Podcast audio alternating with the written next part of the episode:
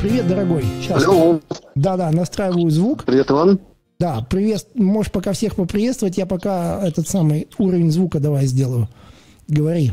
Хорошо, давай настраивай звук на лирический лад. Да-да.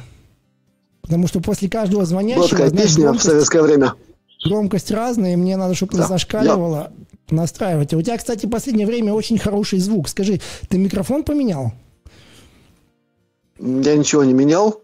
Ага. Я не буду глубоко копать эту тему, да. но это одно из следствий улучшения качества взаимодействия нашей команды с теми, к кому мы обращаемся.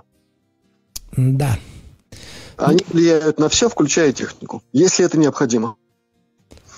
Так, там несколько людей уже задали вопросы, там прислали, да, я их позже зачитаю с, со сайта Donation Alerts, они присылают. Ребята, пишите тоже вопросы Астрону на Donation Alerts, ссылки внизу в описании, но сначала я сейчас задам вопросы. Мне, знаешь, в последнее время меня сильно критикуют, что не, неинтересные вопросы задаю, там глупые какие-то, а я задаю вопросы именно зрителей, которые мне присылают. Сегодня я задам немножко пару вопросов от себя, если ты не против. Как ты на это смотришь? Давай.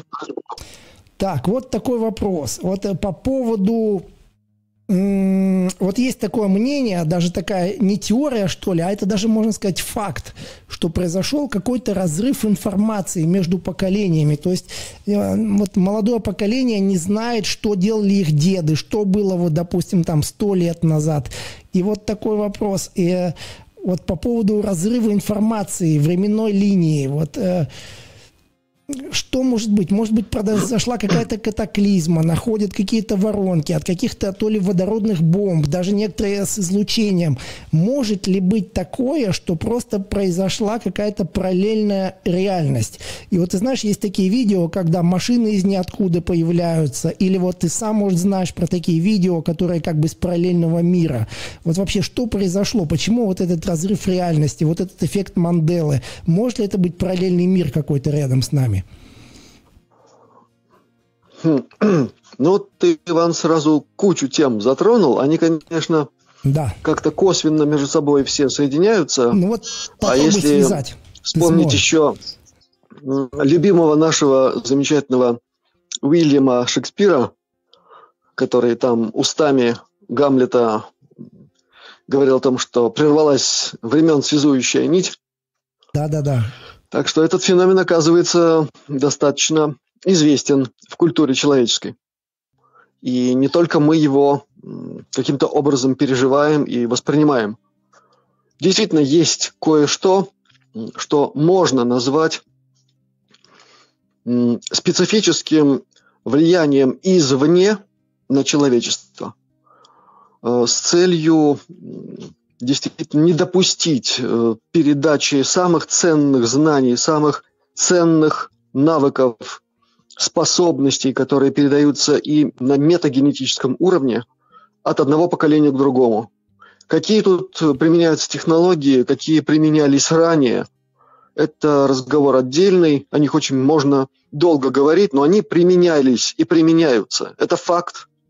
Действительно, это явление абсолютно точное. Теперь а, каким-либо образом касается ли это имевших место испытаний разного рода ядерного оружия? Косвенно да, напрямую нет. Скажи, пожалуйста, а, а может, косвенных? Да. А может ли человек, который в эпицентре взрыва вот этого, либо ядерного, либо водородной бомбы, попасть в вот это параллельное временное линию вот в эту, в другое время? Может такое? Вот это реально? Ну, все, в общем-то, реально, но только тут главное не свалиться в ситуацию анекдота наших студенческих времен, когда преподаватель на экзамене по военной подготовке спрашивает студента, что необходимо делать, находясь в эпицентре ядерного взрыва. И тот говорит, разлагаться на молекулы и атомы и поражать живую силу противника. Да. Значит, я понимаю, что речь идет о теме, которую я вскользь задевал в одном из интервью. Да. И да рассказывал мы... и у меня на канале об истории одного задевали, да. Да, офицера, который делился своими воспоминаниями. Есть какой-то такой документальный фильм на эту тему. И он рассказывал, что во время испытаний одного из объектов, это называлось, на военном языке это называется изделие. Угу.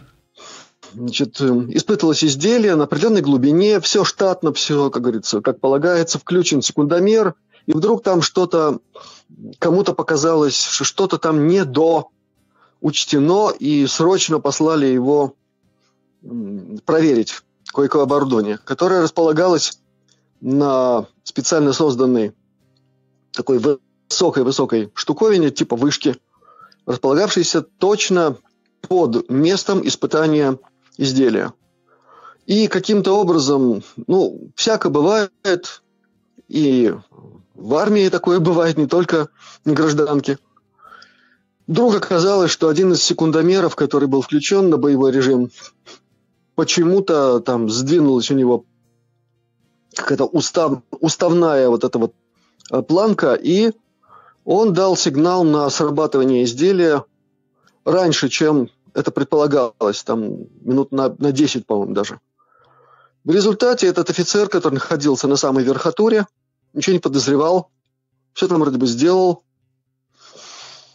И тут он почувствовал, что что-то такое произошло. То есть вокруг него что-то поплыло, он начал видеть какие-то странные объекты, проявлявшиеся откуда ни возьмись.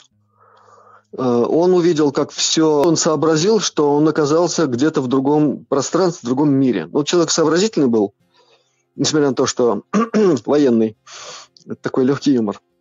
Угу. Как надену портупею и так далее. Так вот, э, он сообразил многое другое. Первое, что он сообразил, что произошло подрывание объекта, а он живой. И какая-то сила удерживает его в этом состоянии жизни. И потом одна из версий, которую он сам высказал, вот это та самая сила, которая вела его по жизни, она и увела его в другое пространство-время, чтобы последствия подрыва этого изделия и влияние всех поражающих факторов его не коснулись в этом пространстве времени. Mm. Вот там что заключалась вся эта заковыка. И таким образом он все это увидел своими глазами, как это бывает, как меняется, меняются параметры пространственно-временные, когда это происходит. И с другой стороны, это событие, в общем-то, открыло перед ним колоссальное поле исследования неизведанных явлений в нашей жизни. Там много еще чего было наговорено, но суть события того именно такая.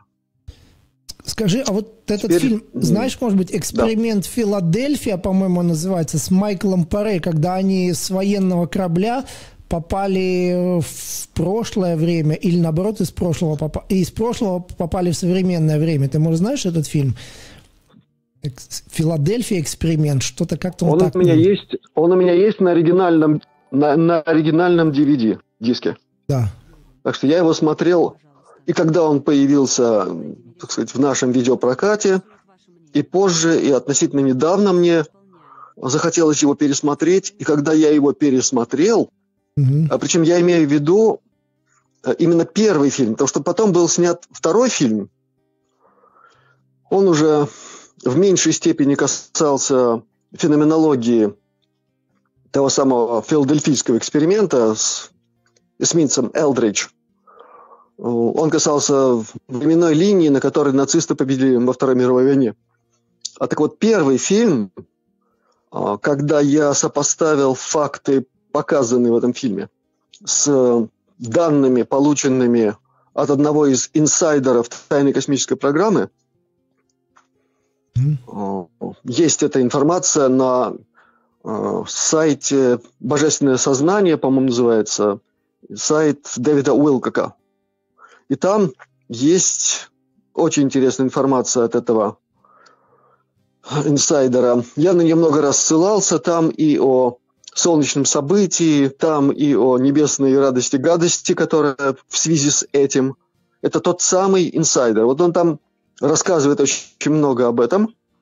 Так вот, его рассказ примерно на 90% совпадает с тем, что показано в кино, как бы фантастическом. Да. Включая эту временную петлю, а, ради соблюдения которой и были выстроены все технологические решения, с помощью которых а, этих ребят вернули обратно в наше пространство-время. То есть фильм оказался, ну, в общем, даже более откровенным, чем люди могли себе представить. То есть там все очень-очень точно показано, скажем так.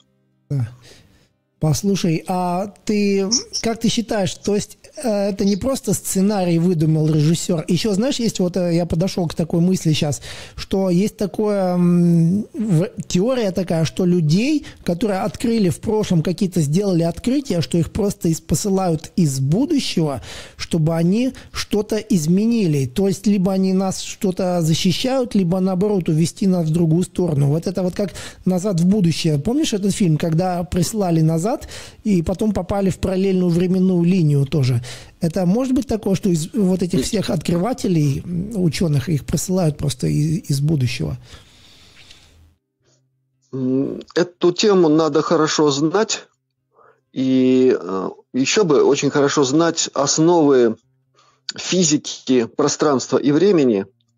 А, значит, Дьюи Ларсон, я уже много раз его упоминал, написал свою работу в 1959 году работы Козырева, работы других ученых в этой области. Это очень-очень полезно знать. Тогда не будет блужданий ума, и будет ясно, вот что реально действительно было возможно, а что невозможно. Это первое. Второе. Как в рамках тайной космической программы всякие нехорошие люди использовали технологии, полученные от инопланетян, для того, чтобы путешествовать через временные линии в прошлое и будущее. А, значит, Пенни Брэдли на канале Астралионика, на первом канале, основном, угу. очень подробно рассказывала, как это происходило, что там было возможно, а что было категорически невозможно. Как, каким образом происходят события, при попадании человека в прошлое возможен ли эффект бабочки, так называемый? Она обо всем этом очень подробно рассказывала.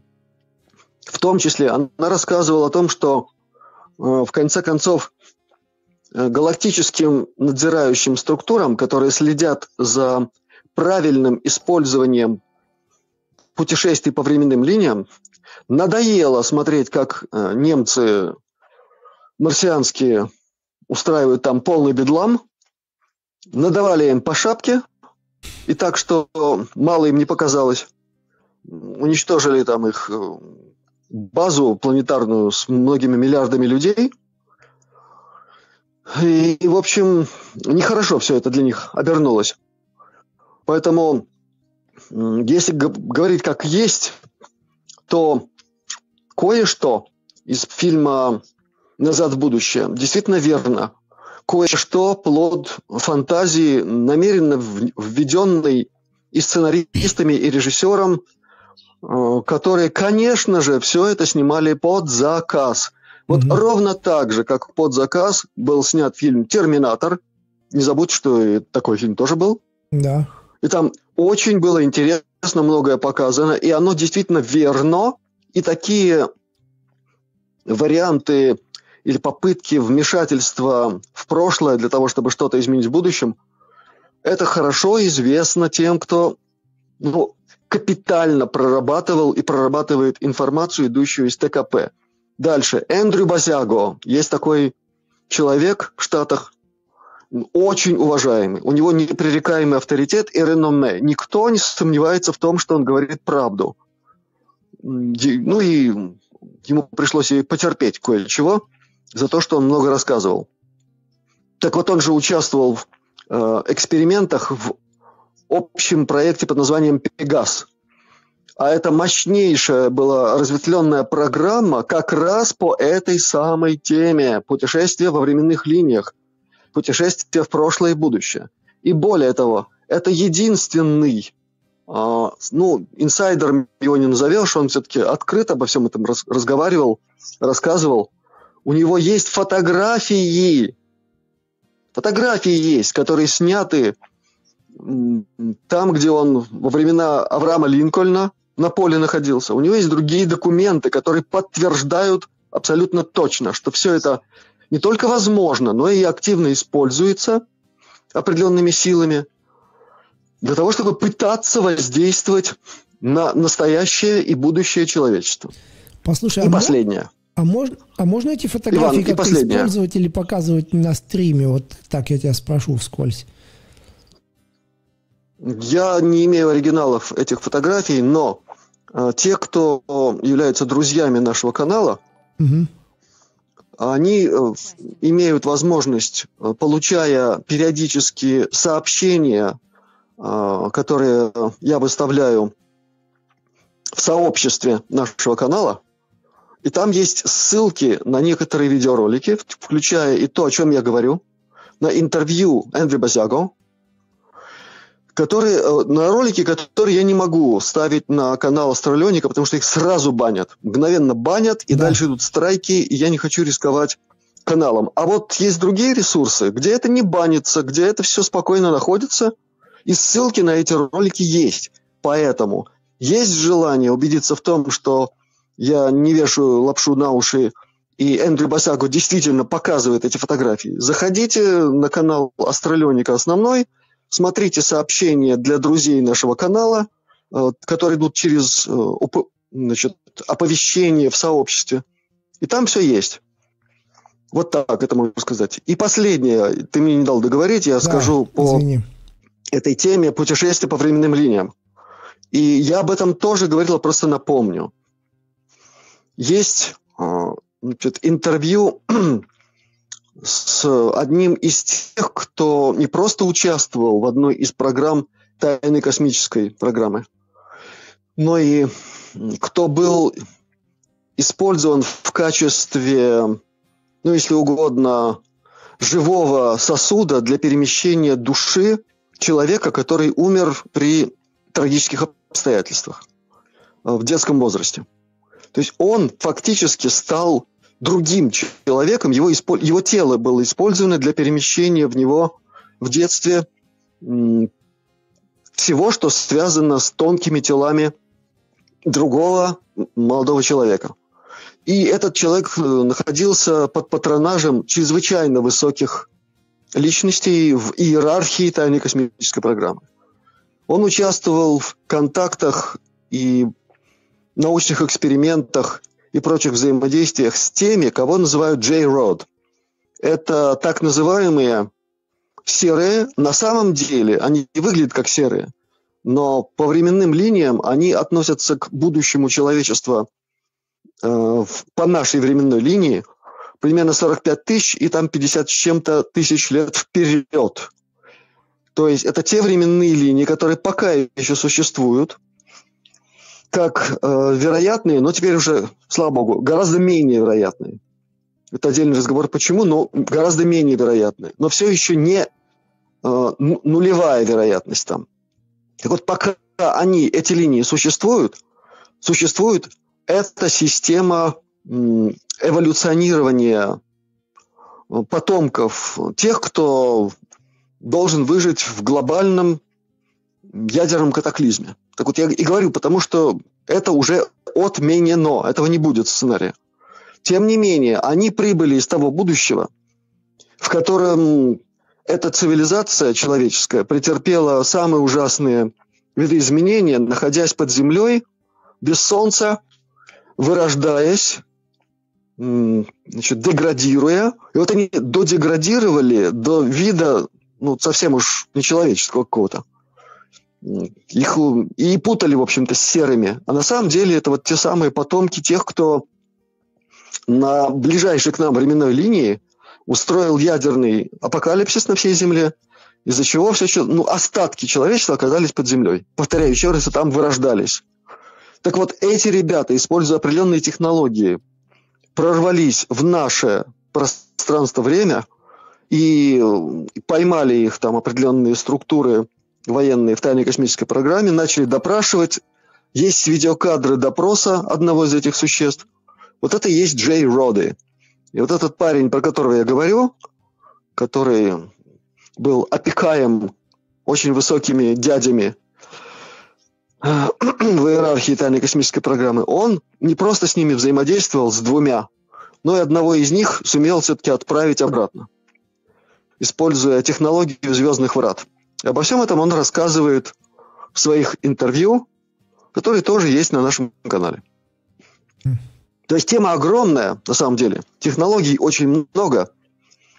И в этом очень важно не заблудиться – да. Еще, знаешь, спрашивают вот про обращение в субботу. Я от себя спрошу еще вот такой вопрос. И это надо разъяснить многим людям. Вот про белое братство. Кто туда входит? Какие расы? Люди ли это? Светлые ли это силы? Да, действительно ли они хотят помочь людям или хотят увести людей куда-то в сторону? Вот куда идет эта энергия, вот, которая собирается? Вот по субботам там люди, когда входят в эту медитацию. Вот что такое белое братство? Вот скажи, пожалуйста немножко по, по этой теме разъясни. Во-первых, темы Белого Братства я уже касался. Поэтому я попытаюсь чуть-чуть более подробно об этом поговорить. Угу.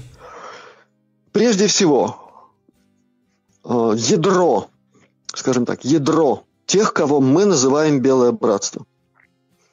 Это высочайшего уровня космические сущности э, нашего антропоморфного вида – которые прошли все виды эволюции человеческой на других планетах и в других временных этапах существования нашей Вселенной, так называемых там манвантарах и великих циклах. Значит, они пришли в нашу Солнечную систему, а потом и на Землю для выполнения главной функции – способствовать всем видам эволюции духовной, и ментальной человечества нашей планеты. Это их основная задача. Вот ради нее они пришли на нашу планету и, обладая определенными развитыми за предыдущие эпохи вселенские возможностями, они находятся здесь э, миллионы лет, сопровождая развитие человечества через все, что оно претерпевало до сих пор на Земле. Э, значит, среди них, да, и, конечно же, они периодически воплощались на Земле, чтобы не только, извини, так сказать, издалека там как-то влиять добрыми своими посылами и так далее. Они принимали на себя тихчайшие испытания, непредставимые обычным человеческим разумом. Просто непредставимые. Им приходилось и на своей шкуре испытывать все виды человеческой боли и многое-многое другое. И приходилось исполнять миссии высочайших руководителей человечества, целых народов, за что чаще всего, кроме камней в спину, мало что получали.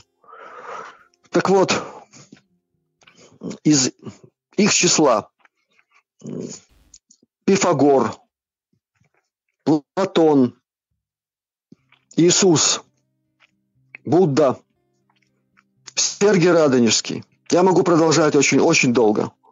Суть заключается в том, что это, повторяю еще раз, высочайшие духи, смысл и суть а, пребывания которых в нашем пространстве времени служить общему делу эволюционирования сознания и духовной части человечества Земли в целом.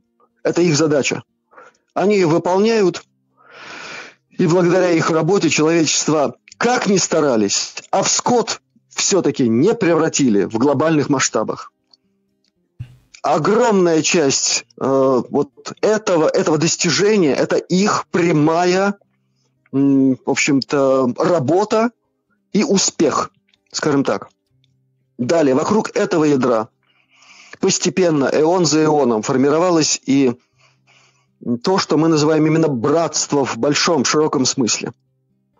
Это те, кто так или иначе во многих, многих и многих воплощениях доказал свое право, во-первых, находиться рядом с этими космическими существами высочайшей мощности, а во-вторых, доказал, что они действительно э, свою жизнь во многих воплощениях положили на служение ближним своим. И вне зависимости от того, кто эти ближние были, и в каком народе, и в какой расе, и в какой генетике и так далее.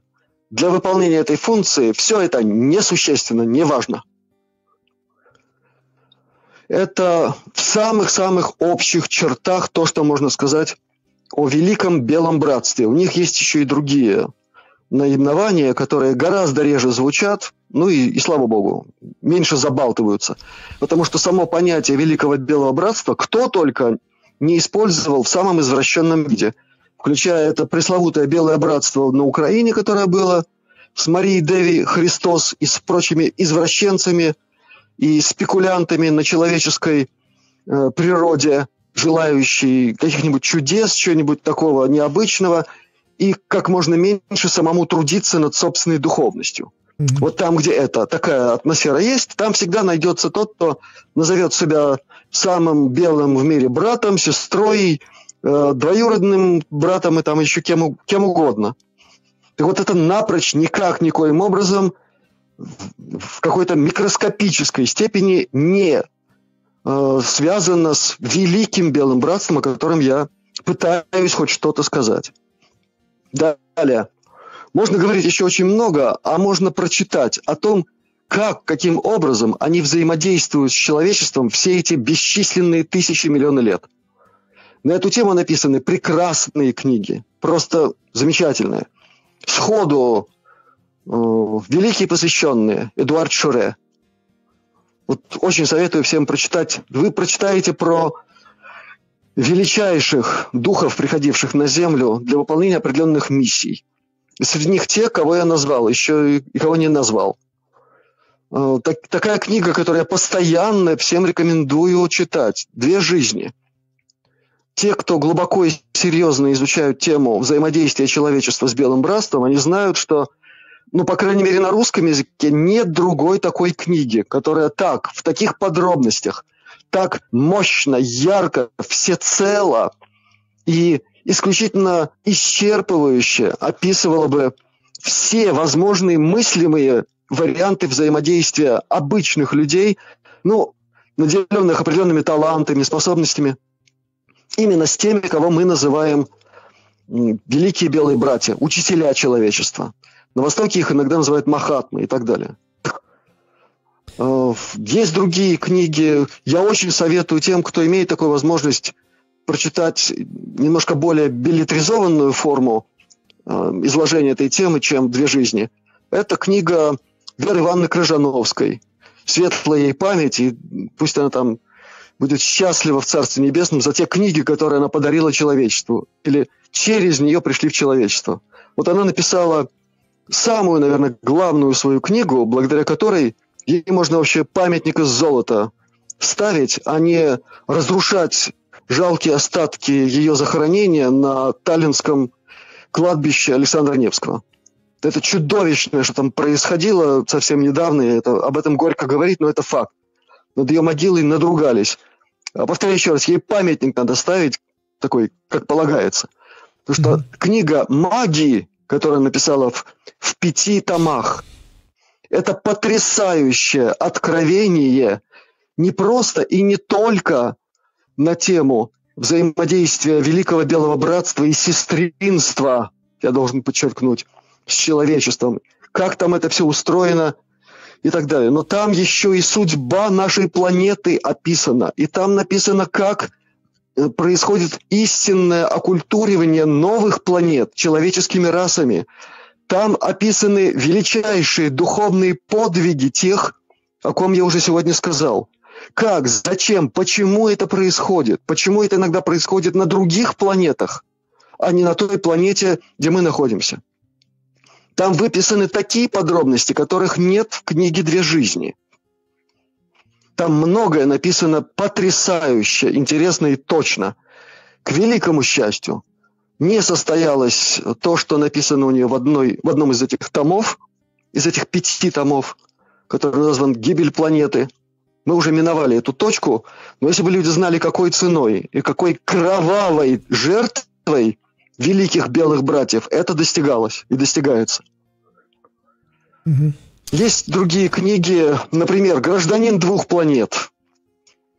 А, неверный, неверный, неточный перевод с английского, но на русском она названа именно так. «Гражданин двух планет». Автор книги, настоящий автор, а, учитель по имени Филос, первая буква Ф, Ф Федор, Филос. Этой книги тоже нет аналогов. Там потрясающая интересная информация на тему цивилизации времен Лемурии, Атлантиды, какие там были люди, как они между собой взаимодействовали. Там описана эпоха поздней Атлантиды, то есть закат и затухание там этого великого светлого принципа, который царил одно время на этом великом континенте, на этом даже архипелаге, скажем так. В этой книге описано и взаимодействие человека с великим белым братством, с его, если угодно, если так можно выразиться, филиалом на территории Соединенных Штатов Америки, в районе горы Шаста. Те, кто знают мистическую Америку, они знают, что такое э, вот эти вибрации этой горы Шаста и какие там происходят события, очень интересные. Там еще много о чем написано в этом смысле, в том ключе, в том контексте, который ты меня попросил озвучить. Я могу приводить еще другие книги, но главные, мне кажется, я уже сказал.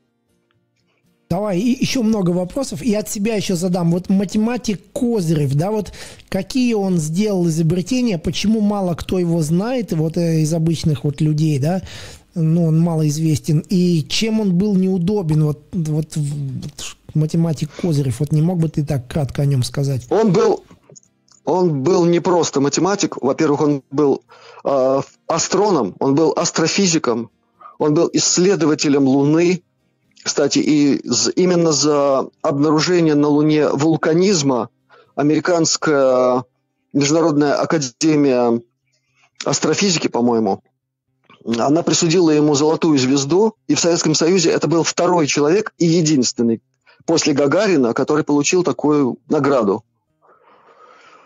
Э, но это было, правда, после того, как его жесточайшим образом прессовали в Советском Союзе, сажали в тюрьму, где он чудесным образом выжил.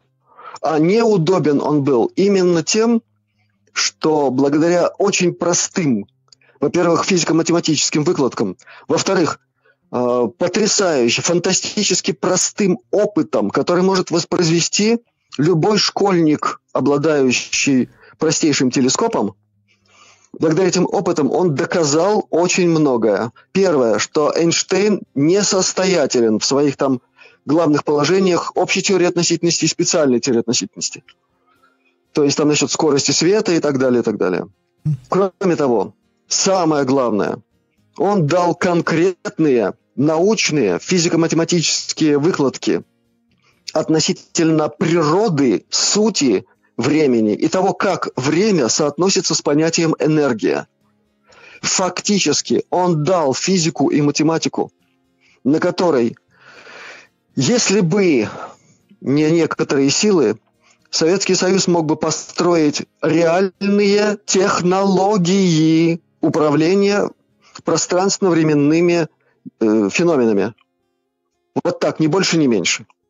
Да. Каким образом и почему его в конце концов заткнули, это вопрос к руководителям тогдашней э, Академии наук Советского Союза, которая, если верить э, Джону Колману, автору книги «Комитет 300», а не верить ему уже, оказывается, это и невозможно.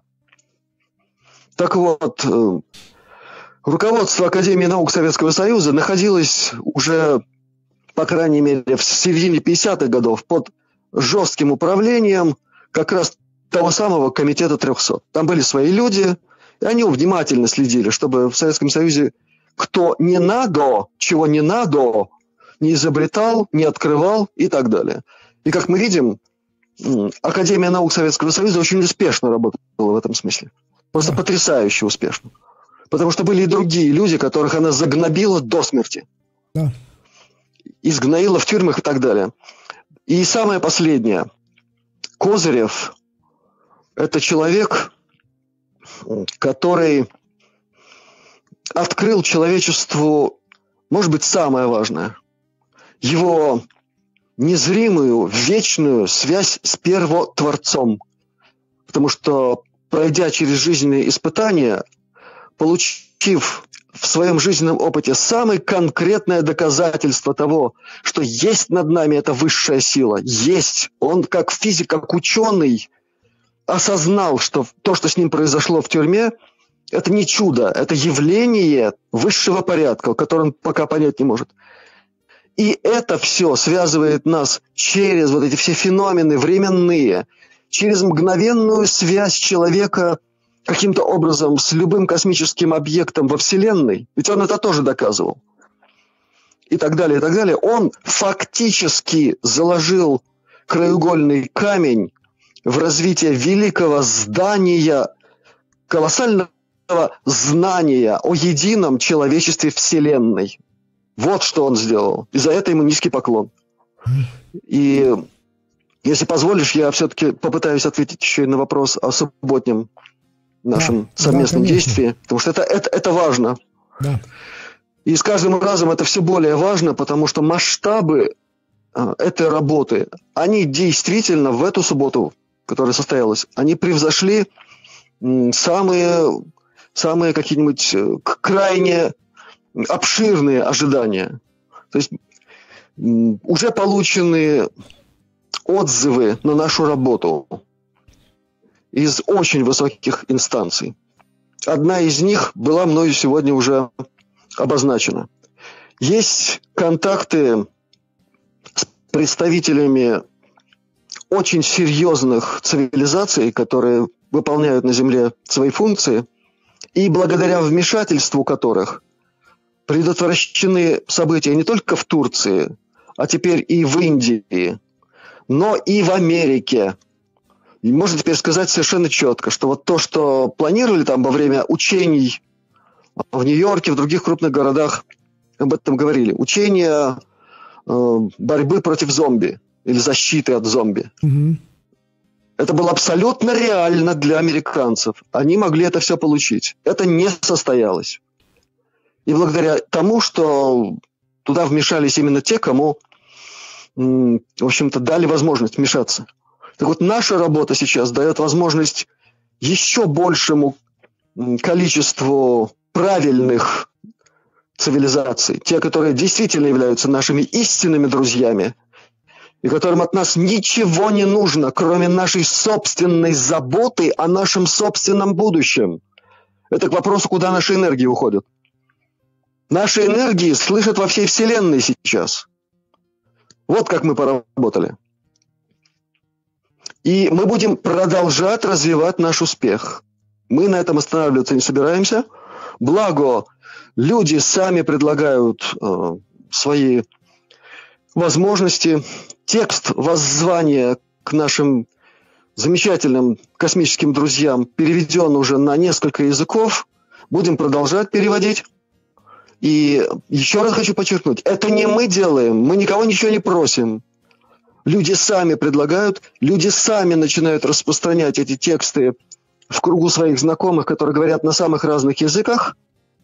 И это имеет уже сейчас характер такого мощного светоносного цунами, которое начинает раскручиваться по всему нашему земному шару и сметает на своем пути очень многое из того, что понагородили недруги рода человеческого – и пытаются еще что-то там шелупониться. Ничего у них не получится.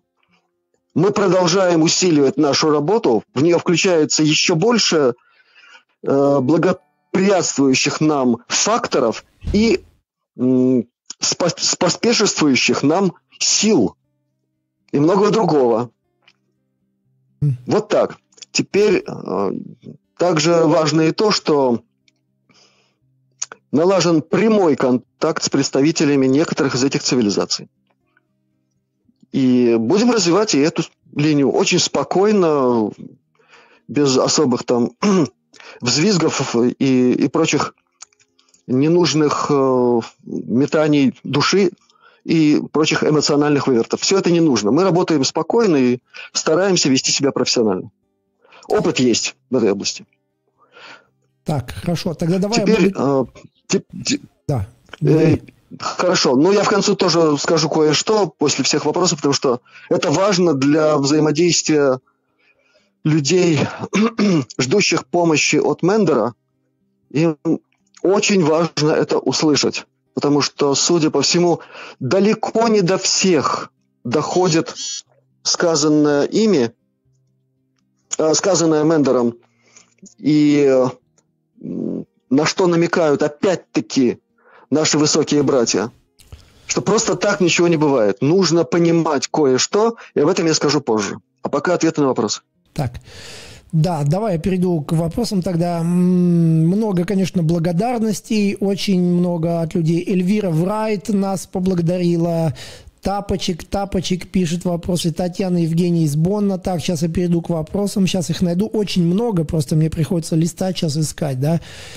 Достаточно. Сейчас где-то я видел. Так, вот. Эм, правда ли, что неуколанным женщинам опас, опасно находиться в кругу с уколанными? Что вы об этом слышали, об этом и сворачивание крови? Вот такой вопрос. Вот как Если говорить отвечать. серьезно, нужны, нужны конкретные исследования, профессиональные. Я могу по буквам сказать. Угу. Пока этого нет, есть только и единственно разрозненные утверждения людей, имеющих определенный врачебный опыт, определенный научно-исследовательский опыт, которые строят свою позицию на основании их опыта и понимания сути происходящего.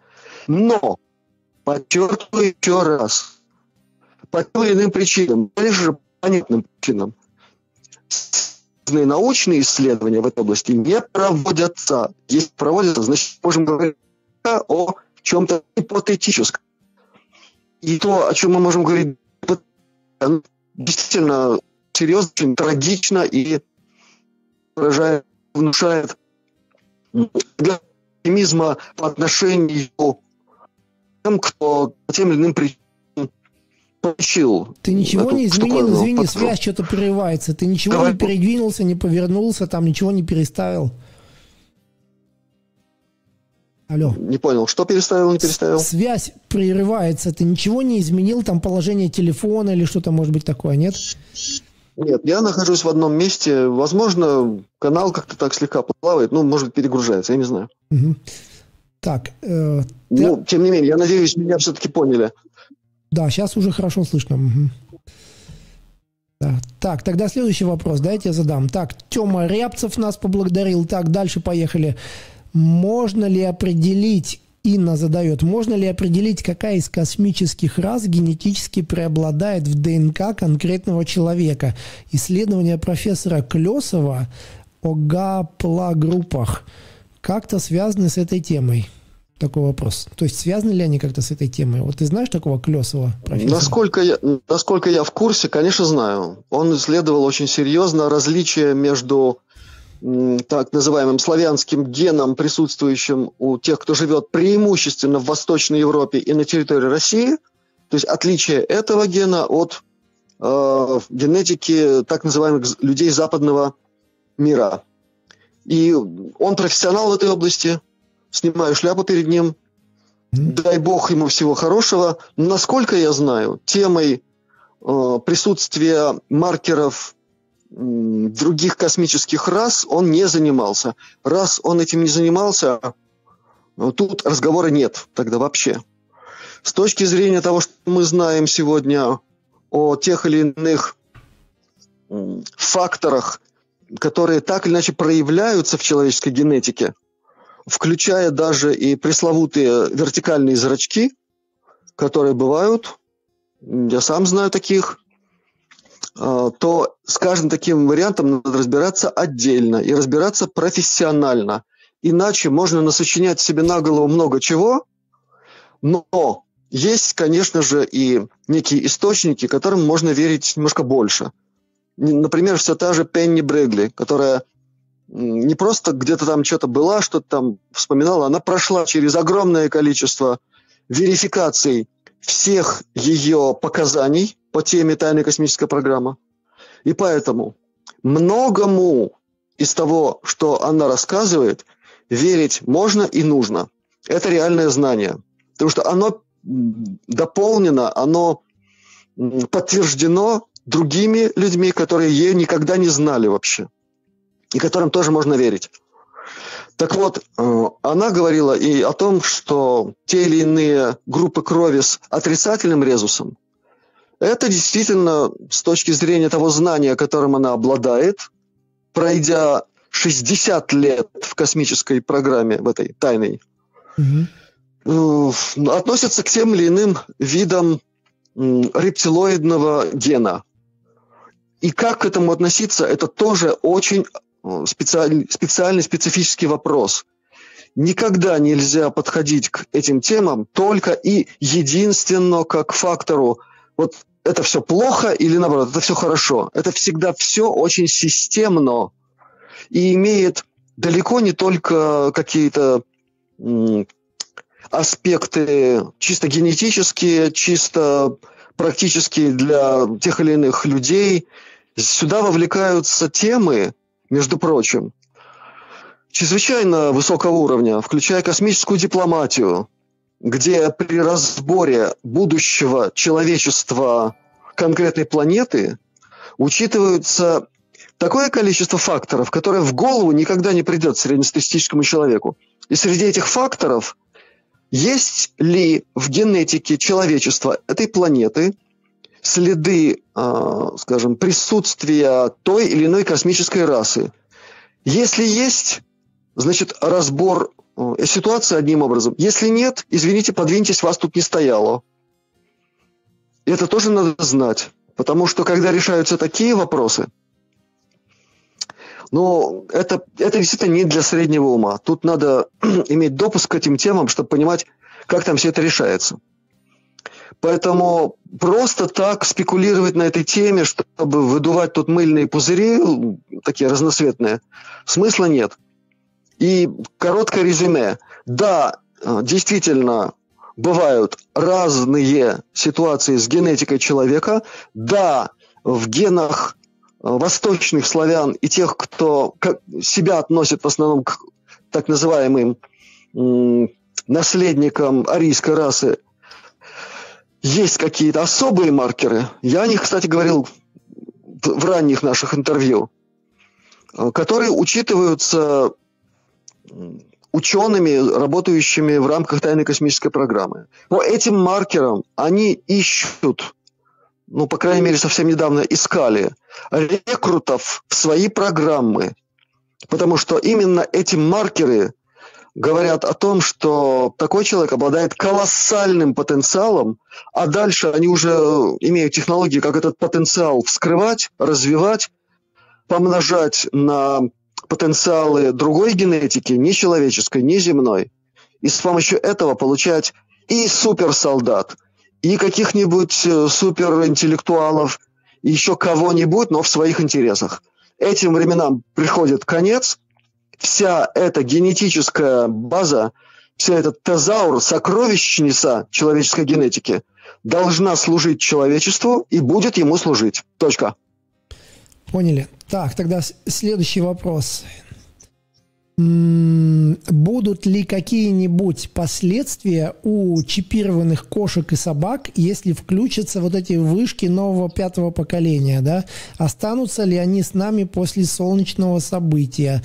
Также эффективна ли для них гомеопатия? Спасибо. Маша задает вопрос такой. Так, ну, во-первых, уже влияет я имею информацию от э, людей, у которых домашние питомцы, собачки, кошки, уже показывают, что они чувствуют воздействие пятой гадости. Угу. Это реально.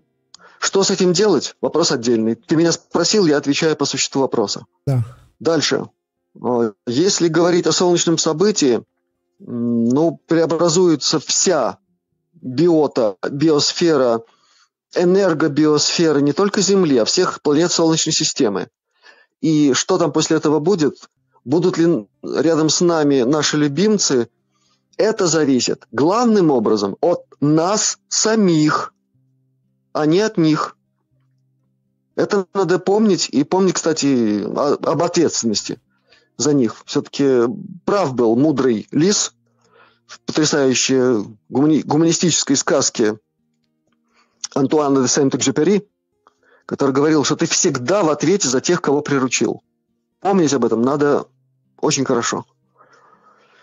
Вот. И последняя там составляющая вопроса какая у нас была? Так, сейчас подожди, останутся ли они с нами? Также эффективна ли для них гомеопатия? Ну так вот, из всего, что я только что сказал, в общем-то логически вытекает ответ на этот вопрос. То есть, конечно же, да. Если мы общаемся с нашими меньшими братьями, и они перенимают от людей даже какие-то черты их характера, но как при этом не может на них воздействовать гомеопатия? Это так, э, слегка с юмором. А если говорить серьезно, в гомеопатии как минимум 150 лет есть раздел «Ветеринарная гомеопатия». И у животных, между прочим, гомеопатические препараты дают эффективный и позитивный результат гораздо быстрее, чем у людей. Это тоже научный факт. Так что тут все нормально. Издаются очень много книг на тему гомеопатические препараты для животных, и не только для кошек, собак, но и для коров, для лошадей, для свиней. Все это разработано уже десятки лет. Все работает. То, что об этом не говорят э, по зомбоящику или на каких-нибудь каналах, где прославляют попечителей мира, заботящихся о количестве компотов там, и прочего, так это не говорит о том, что этого нет. Это есть. В моей, например, бумажной библиотеке, то есть книги в бумажном виде, есть, и на эту тему две книжки, которые я в свое время купил, очень доволен, потому что они помогают решать проблемы и с животными тоже. Так, тогда следующий вопрос, да? Так, Люк Механик вот спрашивает и прислал донат. Практики по выходу из тела набирают популярность. Все говорят, что это круто, но никто не рассказывает об опасности при встрече с астральными сущностями. Может ли астрон дать технику безопасности? Вот я сейчас от себя скажу, я два раза делал такую практику, это Буф Альвариус. Что это, я не могу объяснить, потому что это чувство, ну, здесь нигде не встречается, это вообще что-то другое. Ну вот, и вот, ну, ладно, пусть люди тебя спрашивают, вот ты ответь по-своему, можешь ли технику технику безопасности от встречи с астральными сущностями? Во-первых, э, вопрос задан несколько некорректно, потому что существует огромное количество техник выхода из тела. Я начну с этого. Да. И я в этом смысле не понимаю, о каком из этих вариантов идет речь. Потому что в каждом из таких вариантов есть свои особенности, нюансы, аспекты и все остальное. Согласен полностью. Но вот так Самая большая вопрос, опасность Самая большая опасность – это не столько встреча с какими-нибудь низкоастральными сущностями, как то, что еще на пути к этому астралу может произойти. Потому что есть развоплощенные сущности, которые плохо кончили в своей земной жизни, я имею в виду бывших людей, и которые находятся даже не в нижнем астрале, они могут находиться в гораздо более плотных слоях тонкого мира, и оттуда могут иногда э, влиять на человека самым пагубным образом. К сожалению, это факт. К сожалению, это факт. Поэтому э, все, что могу сказать на эту тему, надо вопрос задавать совершенно конкретно. Вот есть, меня интересует, допустим, вот такой-то такой вид выхода из, из тела, если уж на то пошло. И тогда могут быть хоть какие-то комментарии, хоть какие-то советы. Если же говорить о том, что это сейчас популярно, у нас сейчас много чего популярного и безумного одновременно. И все это вместе мне значит, не хотелось бы комментировать, потому что никто еще не отменял и здравый смысл, и то, что называется здоровый инстинкт самосохранения. Если человек плюет на импульсы, идущие с этих двух сторон, он может доплеваться до того, что его судьба плюнет ему в самое неприятное место. Я бы посоветовал всем прислушиваться к этим двум великим элементам человеческого существа. Да. И я еще скажу, вот когда я делал церемонии, вот эти буф альварус, это конкретный выход из тела, и я чувствовал, что я ну просто умер. И я вот скажу, что действительно нельзя так вот просто так относиться к этому, как будто ты приехал на какой-то пати или что-то. Ты должен именно с чистыми побуждениями это делать. Это вот очень важно. Это, ну вот, но это тоже такая тема, если я сейчас начну говорить, это надолго. Лучше я перейду к следующему вопросу тогда. От Тамары Товинин прислала донат, спрашивает, откуда берутся мысли физика процесса их происхождения? Хм. Да. Ну, на этот вопрос очень хорошие ответы давал еще замечательный изобретатель сначала физико-математической модели, а потом и техники, которая основана на микролептонных явлениях. Это Ахатрин. О нем известно еще было с 80-е годы. На канале Астралионика есть, э, по-моему, два сюжета с его участием.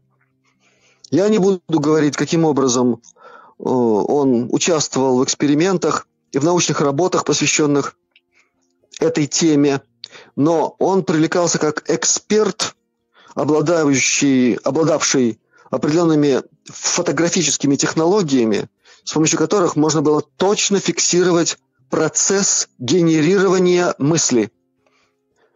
Это есть на фотографиях, которые сняты во время этих интервью, которые, повторяю, есть на, на канале Астралионика. Посмотрите.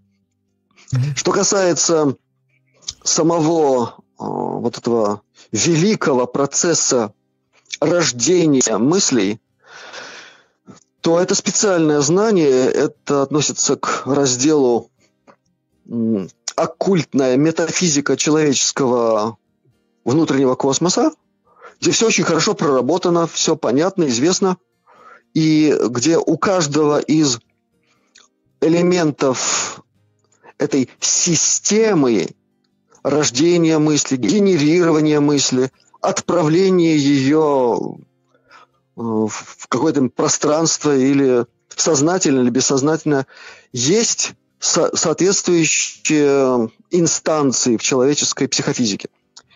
У них, у этих инстанций есть и физические атрибуты, так это можно назвать. У каждого из них есть своя функция. Это все хорошо проработано. Но озвучивать их в нашем интервью я не собираюсь. С ума не сошел. Понял. Так, тогда следующий вопрос. Сейчас я немножко вниз пролистал. Момент, момент. Так, про мысли. Сейчас, ну где же он был? Ой, так, вот э, как думаете, почему именно в России бананофикус так слабо проявился? Нет такого жесткого локдауна, нет таких ограничений, как в Европе. Или, допустим, вот в Германии в той же, там вообще жесть какая-то происходит, да? Вот почему вот в России там есть какая-то определенная все-таки правительство хочет ну, не хочет подчиняться мировому правительству, да, или вот какой-то договорняк, вот почему вот так вот происходит, почему именно в России? Это очень долгий разговор, Иван. Я не собираюсь уходить от него, но если говорить по существу, тогда придется говорить о многом. И мне придется сказать кое-что из неприятного, кое для каких структур. Я этого не боюсь совершенно. Но это не значит, что караул, все пропало и так далее. Ситуация очень сложная. Она сложнее, чем она была у Сталина перед Второй мировой войной она в разы сложнее сейчас у руководства страны, и там столько превходящих элементов, что мама не горюй. Поэтому работа происходит серьезная, и очень многое там приходится делать, ну, в общем, со связанными руками, ногами и так далее. И еще как-то реагировать на, на что-то. Угу. Все очень непросто. Это не значит, что руководство России не делает ошибки. Делает ошибки. Они усугубляют ситуацию, но она не абсолютно кошмарная, не абсолютно проигранная. Она трагическая, но впереди есть, в общем, все основания считать, что Россия еще покажет, какая она Ванька-встанька, неожиданно для многих. Но вот вопрос в другом. какое количество тех, кто называет себя русские, там, славяне, э, ведисты, арийцы, так, вот какое количество этих людей сможет быть адекватными к тому моменту, когда придется действовать сообща. Это очень серьезный вопрос. Да. И то, что сейчас происходит, и некоторые все-таки получают этот компот под кожу, это все очень не просто в этом смысле, в этом контексте. Я не буду говорить напрямую сейчас по этой теме, придет время, я скажу. Я хочу привести только маленький-маленький пример, сославшись на вот нашу ситуацию сейчас в Латвии. Да? Да. Я очень надеюсь, что намек мой будет понят. Так вот, у нас 21 мая в Риге начинается чемпионат мира по хоккею. Э, отправляю за скобки вопрос о вообще безумии всего этого затеваемого действа в то время, когда мир на ушах стоит. Но, тем не менее, это факт, пока еще не отмененный. Значит, уже правительство нашей замечательной, безграничной, безразмерной и самой лучшей в мире страны постановило, что билеты на матчи будут получать те, только те, кто покажет справку о том, что у него там уже что-то произошло. Один раз или два раза, в зависимости от компота. Неплохо, да? Да, укольчик. Угу. Да, так вот. Э, очень много желающих. У нас сейчас просто начало здорово расти количество пожелавших тебе, себе такое счастье. О чем это говорит? Вот эти люди, поведение которых, ну, ну, более-менее, ну, скажем так, вот более-менее так оправданно, понимаемо. Ну, младшая группа детского садика, там еще какие-то отягчающие обстоятельства. Ну, хотят они еще там в песочнице поболтаться. Тут мир уже в другое состояние переходит. А им еще хочется песочком там друг друга покидаться, поорать друг на друга благим матом. Я имею в виду, как у нас болельщики-то себя ведут, да? Угу. И вот люди, пытают, люди собираются все это делать, да? Мир стоит на ушах. Все меняется резко. Вот какая-то часть народа решает, что им это нужно. Им это нужно. И они идут и делают себе компот. Вот они сами выбирают себе будущее. Вот таким вот образом. Это, да. повторяю еще, это намек на то, что происходит в России в гораздо больших масштабах. С привлечением таких нюансов щекотливых, э, которые пока еще невозможно озвучивать. Я очень надеюсь просто, что люди понимают, о чем идет речь. И до какого предела все может дойти.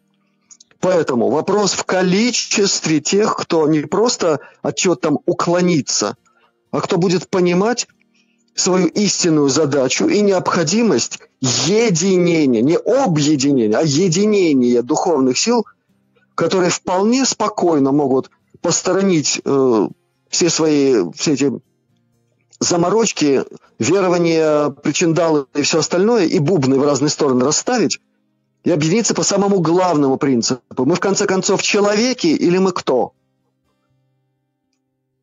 Ты знаешь, что... Вот на каком уровне все будет решаться. Да, в Уфе за прививку от банана фикуса разыграют квартиру и 10 айфонов 12. Так башкирские власти хотят убедить жителей го- го- города пройти вот этот укольчик. Мне кажется, что они держат людей просто за идиотов. Понятно, что ни квартиру, ни iPhone 12 никто не получит. Это же понятно. И также в Хабаровске, так мне прислали сейчас даже картинку, что пенсионерам выдадут по десятку яиц, если они поставят себе укольчик. Ну, ты представляешь, десяток яиц пенсионерам. Ну, это до да, чего ну, вообще? Извини, а? все нормально. Вот э, мэр города Нью-Йорка, который счастливо избежал э, ситуации захвата города зомби настоящими, да? С чем я его поздравляю. Так этот мэр по телевизору показал, что э, тем, кто себе компот загонит куда-нибудь там, что он получит гамбургер, понимаешь? Гамбургер он получит. И будет счастливый просто. И показал, как он его ест, этот гамбургер. И говорит, о, как здорово.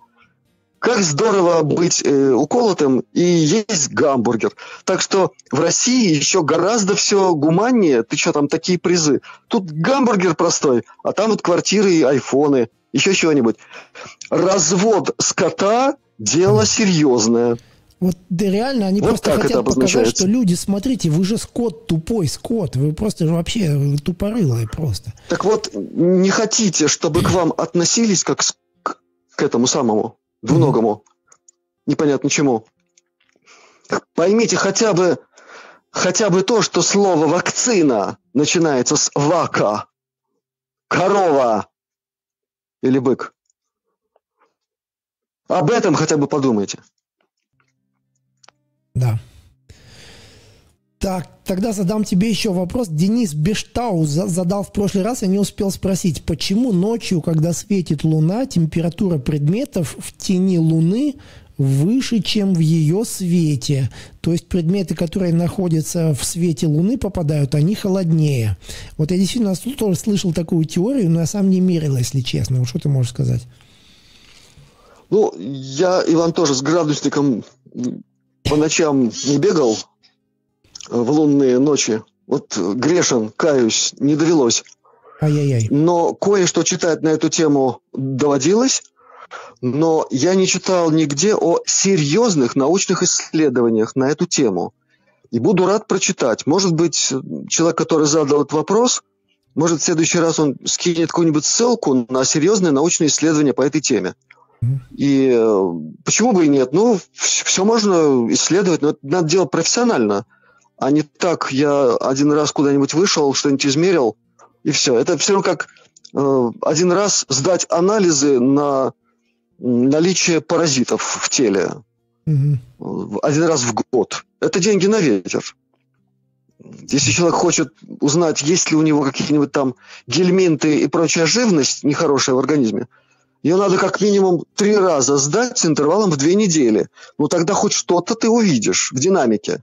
И тогда можно сказать, есть или нет. Потому что у этих живых существ э, есть свои циклы размножения, которые, когда они ведут себя определенным образом и проявляют себя. Так вот и здесь надо провести серьезную работу. Кто-нибудь, может быть, займется этим делом. Будет каждую полнолуние выходить с градусником и измерять э, все как полагается. Есть градусники, кстати, лазерные. Вот у нас недалеко от того места, где я живу, продаются. Очень точные. Там сотая доля градусов показывает. Так что техников в помощь. Полный вперед. Так, ну что ж, мы тебя уже больше часа держим здесь у микрофона. Наверное, вопросов сегодня таких, ну, я не все зачитал, конечно, но такие основные, интересные. Может быть, ты от себя еще что-то хочешь добавить для наших зрителей, как-то обратиться, сказать ну, им что-то? Сегодня я хочу добавить не от себя, а от Мендера. И это не только, в общем-то, потому что он попросил, а потому что я так или иначе косвенно тоже эту информацию имею от людей, которые ко мне обращаются, от людей, которые получили первичную помощь у него, засвидетельствовали, что такая помощь получена, что она привела к позитивным изменениям, и пишут мне, и то, что они мне пишут, говорит о том, что они кое-что еще все-таки не поняли, не осознали. И это то именно, о чем я хочу сказать. И, наверное, даже повторить. Потому что кое-что звучало уже в одном из последних видеообращений на канале Астралионика к друзьям нашего канала. Для того, чтобы э, образовался максимально устойчивый, позитивный, целительный канал личной связи, обращающегося за помощью с мендером, первое, что необходимо сделать, это настроить свой внутренний космос на полный позитив, убрать из мыслей все, что может быть связано с чем-то негативным, нехорошим, болезненным и так далее. Хотя бы на одну секунду, хотя бы на одну секунду – Далее использовать эту секунду на то, чтобы сердцем выплеснуть в виде импульса радость, мир, любовь из своего сердца. А в сердце человеческом огромное количество того, о чем я сказал. Огромное. И направить это всему миру. Вот что необходимо сделать. И тогда в этот момент присоединив к этому посланию сердечной любви, энергии, света, мысль о том, чтобы соединиться с Мендером для получения помощи после этого, тогда помощь придет, во-первых, быстрее, во-вторых, мощнее и длительнее. Это очень важно. Это тот самый момент, который всем надо понимать. И, как говорилось раньше, без труда не вынешь рыбку из пруда. Рыбка – это то, о чем просят очень многие. Но трудом здесь может и должно быть вот это сердечное, любвеобильное обращение к миру, который нуждается в этих энергиях и который получает их, конечно, по субботам и будет получать. Но если вы хотите получить помощь именно от Мендера, то сначала вот этот сердечный выплеск, импульс, потом мысль о том, чтобы Мендер помог. И тогда все будет происходить правильно. Так, так что это пока все на сегодняшний день, что я хочу сказать. А пожелать хочу, как всегда, всем абсолютного здоровья, благополучия, успехов во всем, во всех начинаниях. Позитивных, я надеюсь. Пусть у вас все получается. И думаю, что до каких-нибудь новых встреч, и я уверен, что они будут продолжаться, и польза от наших встреч в эфире тоже какая-то будет. Хотелось бы верить в это. Да. Ну что ж, спасибо. Следующий эфир у нас будет в среду уже традиционно, и будем рады тебя слышать. Остаемся на связи. И тебе здоровья, береги себя, и услышимся, я надеюсь, в среду. Хорошо. Счастливый вам. Всем привет. Все. Пока. Угу.